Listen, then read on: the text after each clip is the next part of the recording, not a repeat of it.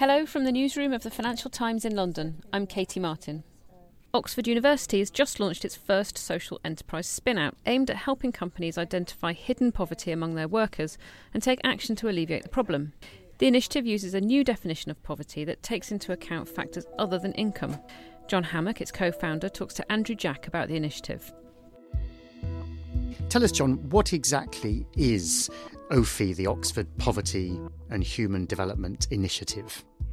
Well, OPHI is a center at the Oxford Department of International Development at the University of Oxford. It is a research and policy center, and it created something called the Multidimensional Poverty Index, which is a way of measuring poverty in all its dimensions. Poverty everywhere in the world is measured by income, but that's not a good proxy for poverty.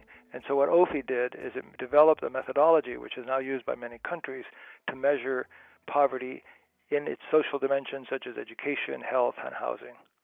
So, what would be a more sophisticated and useful definition more generally of poverty if income really isn't enough? Well, if you talk to any poor person, they're going to tell you that they're poor by income, perhaps, but that doesn't define their whole situation. They're usually poor by housing, education, nutrition, health. And what the Multidimensional Poverty Index does is it takes the national definition of that poverty, because we at Oxford cannot define the poverty of Bangladesh or define the poverty of Colombia or Africa country. And so they themselves come up with their definition of the poverty and the social aspects that they think are crucial in their country, and that becomes this local definition of poverty. Does that create some problems in terms of trying to compare then between regions or countries? Yes, and that's why we've also created a global multidimensional poverty index, and we do that with the United Nations. And that then compares 103 countries and their poverty. And that gives you a standard by which to compare all countries, and that is different than the national measures. So, what we've done is we've created two, just like an income. Income has a national measure by country, but there's also an international World Bank measure that compares countries. So, if you looked at the international measure you've developed, what would be the three or four big common denominators or drivers of the index? The common denominators of the index are education, health, and then what would have to be called social protection issues like electricity, water, and those kinds of issues. It's mostly related to those because those are the ones that have comparable data over 103 countries.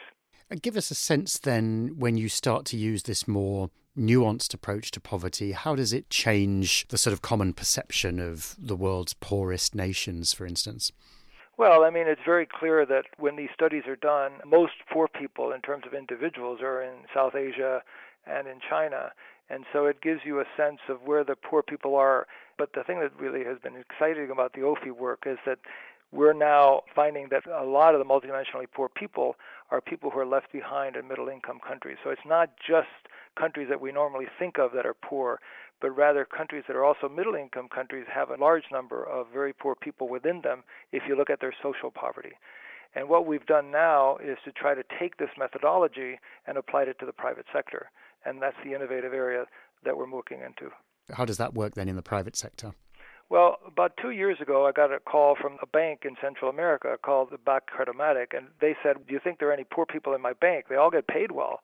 So we did an initial study, and they found that 12% of their employees were multidimensionally poor. They were poor in housing, they were poor because their family members couldn't get work, they were poor because of health, etc. And so, because of that experiment, we then decided to set up a business MPI, a multidimensional poverty index that would focus on business exclusively. And that's why we've set up Sophia Oxford, which is a spin out company. It's the first socially responsible spin out company of the university, the first social enterprise. So, to be clear, yes, obviously the university has spun out lots of for profit entities around, for example, drug development and the like. But this would be the first social enterprise that's existed, been spun out in a legal entity. That's correct. And as you said, the university has a lot of spin outs that they've done in the private sector. This is now to set up a social enterprise using business principles to run it. But the objective of this is to measure the poverty of the employees and the families of private sector companies in order for them to know what the poverty is of their employees in order then to do something about it. And as we have already seen in Costa Rica, as we've modeled this in Costa Rica for the last two years with our partner Horizonte Positivo there, and they have shown very clearly that businesses that measure the poverty of their employees and do something about it make better employees, more efficient, more effective, and they're very excited about this project. In terms of companies using OPHI, how would it work? Would they pay something to you for access to your data?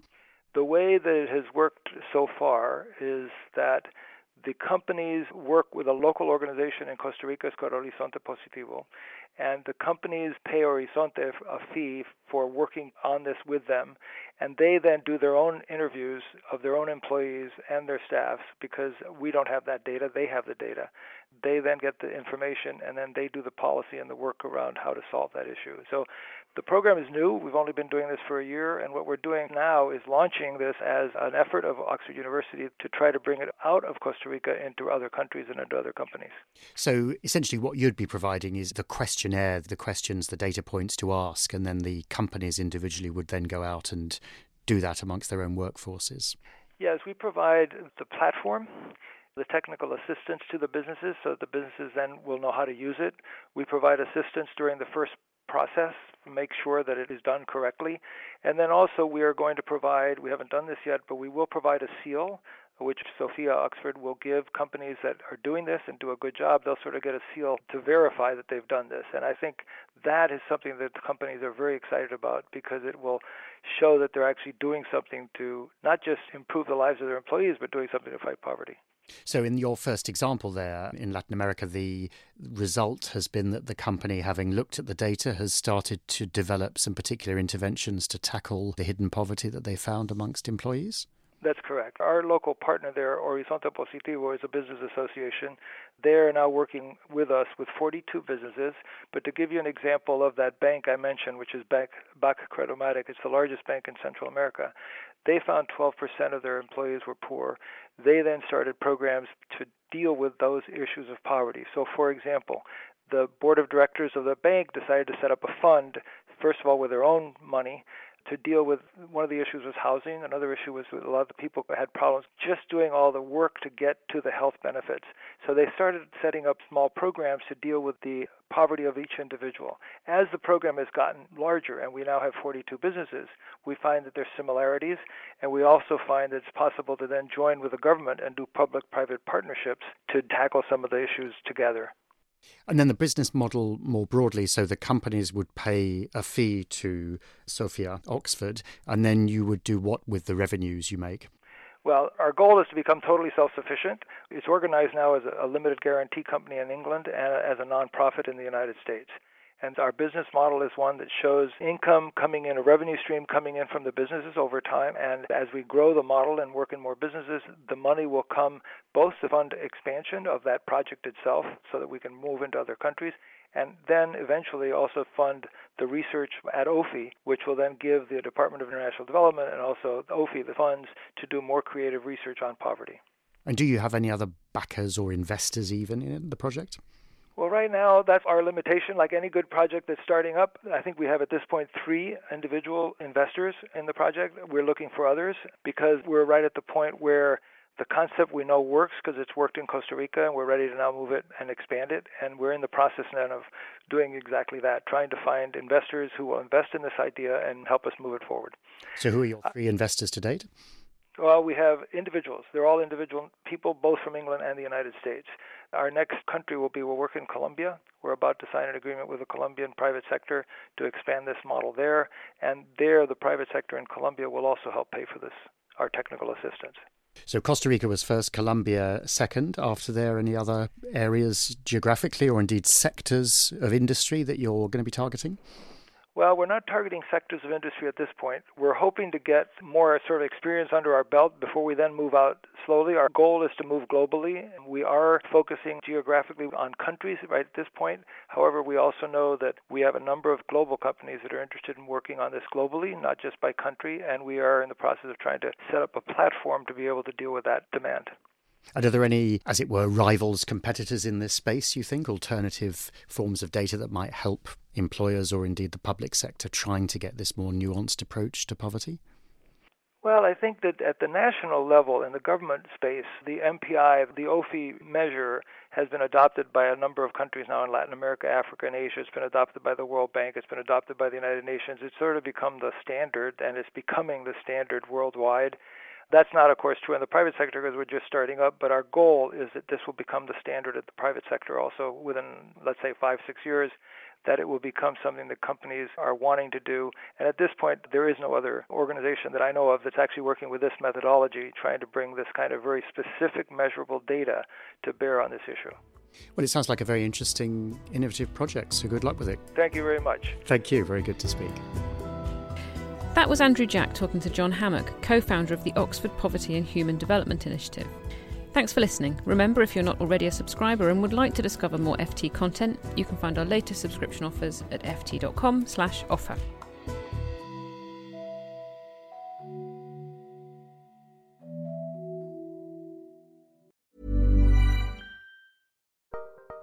Join Capital Group CEO Mike Gitlin for a new edition of the Capital Ideas podcast. In unscripted conversations with investment professionals, you'll hear real stories about successes and lessons learned, informed by decades of investment experience. It's your look inside one of the world's largest asset managers. New episodes are available monthly. Subscribe wherever you get your podcasts. Invest 30 minutes in an episode today. Published by American Funds Distributors, Inc. When you drive a vehicle so reliable it's backed by a 10 year, 100,000 mile limited warranty, you stop thinking about what you can't do and start doing what you never thought possible. Visit your local Kia dealer today to see what you're capable of in a vehicle that inspires confidence around every corner. Kia, movement that inspires. Call 800 333 4KIA for details. Always drive safely. Limited inventory available. Warranties include 10 year 100,000 mile powertrain and 5 year 60,000 mile basic. Warranties are limited. See retailer for details.